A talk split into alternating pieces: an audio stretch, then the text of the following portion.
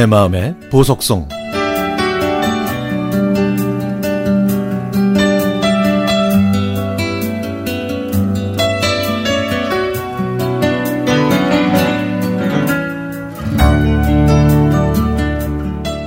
당신에게 처음이자 마지막으로 편지를 써봅니다.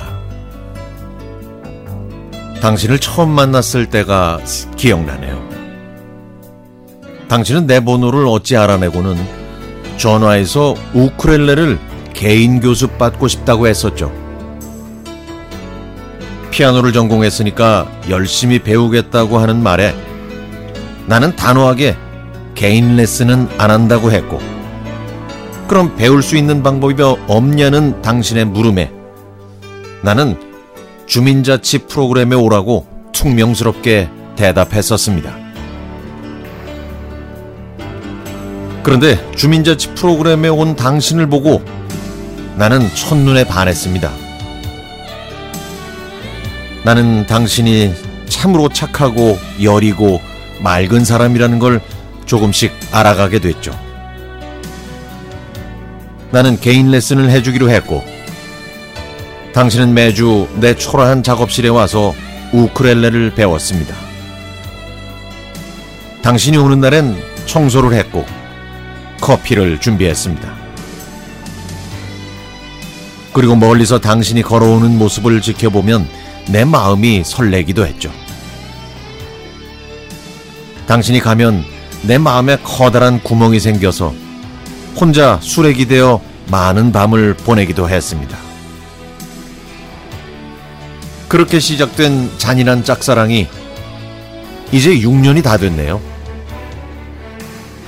내 마음을 아는지 모르는지 당신은 늘 그랬듯이 천사 같은 눈부신 미소로 명절 때도 또 내 생일 때도 스승의 날에도 선물을 챙겨줬죠.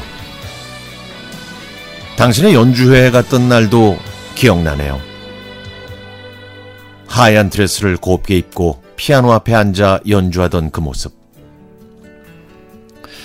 아름다운 그 모습만큼 내가 담을 수 없는 사람이라는 걸 더욱 느끼게 됐죠. 그렇게 초라한 내 모습이 싫었고 또 당신을 좋아하게 된 내 자신을 원망해서 그 마음을 지우려고 노력도 많이 했습니다. 어머니가 돌아가신 날 강원도에서 서울까지 검은 옷을 차려입고 혼자 조문 온 당신을 보고 나는 결심했습니다. 당신이 조문하는 동안 나는 마음속으로 엄마 내가 좋아하는 아가씨야 라고 얘기하며 당신을 평생 마음속으로 간직하며 살겠다고 다짐했죠.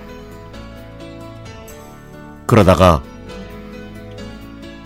당신이 내게 청첩장을 내밀었고 나는 당신의 결혼식에 가서 축하했습니다. 그랬더니 지난 감정들을 쉽게 정리할 수 있었죠. 시간은 흘러 당신의 아버님 장례식에 가서 당신이 이혼했다는 걸 알게 되면서 그동안 애써 처박아 두었던 감정이 되살아났습니다. 그 후에 나는 술 한잔 하자고 했고 당신은 흔쾌히 승낙했죠. 그날 가벼운 수다와 당신이 갖고 있는 마음의 상처에 대해 얘기를 나누고 음악을 들으며 좋은 시간을 보냈습니다. 나는 집까지 데려다 주고 싶었지만 당신은 전 남편에게 갔죠. 그 뒷모습을 보며 저는 손을 흔들어 주는 것 말고는 아무것도 할 수 있는 게 없었습니다. 저는 그날 당신 때문에 만든 노래가 발표됐고, 그동안 당신을 많이 사랑하고 있었다고 말하고 싶었습니다. 그때 하지 못했던 이 말들을 하지 못해서 다행입니다. 이제는 정말로 당신을 잊어보려고요. 나는 당신 손을 잡고 5월의 향기로운 밤길을 걷고 싶었지만 그것도 이젠 마음으로만 남겨두겠습니다. 나에게 아직도 사랑이라는 감정을 느끼게 해준 당신에게 고맙습니다. 당신은 당신만을 위한 노래가 이 세상에 존재한다는 걸 모르고 살겠지만요. 내가 가장 좋아하는 5월입니다. 이 눈부신 계절에 내 마음 속에서 당신을 지우려 합니다. 이 눈부신 5월에 당신을 보내드리겠습니다.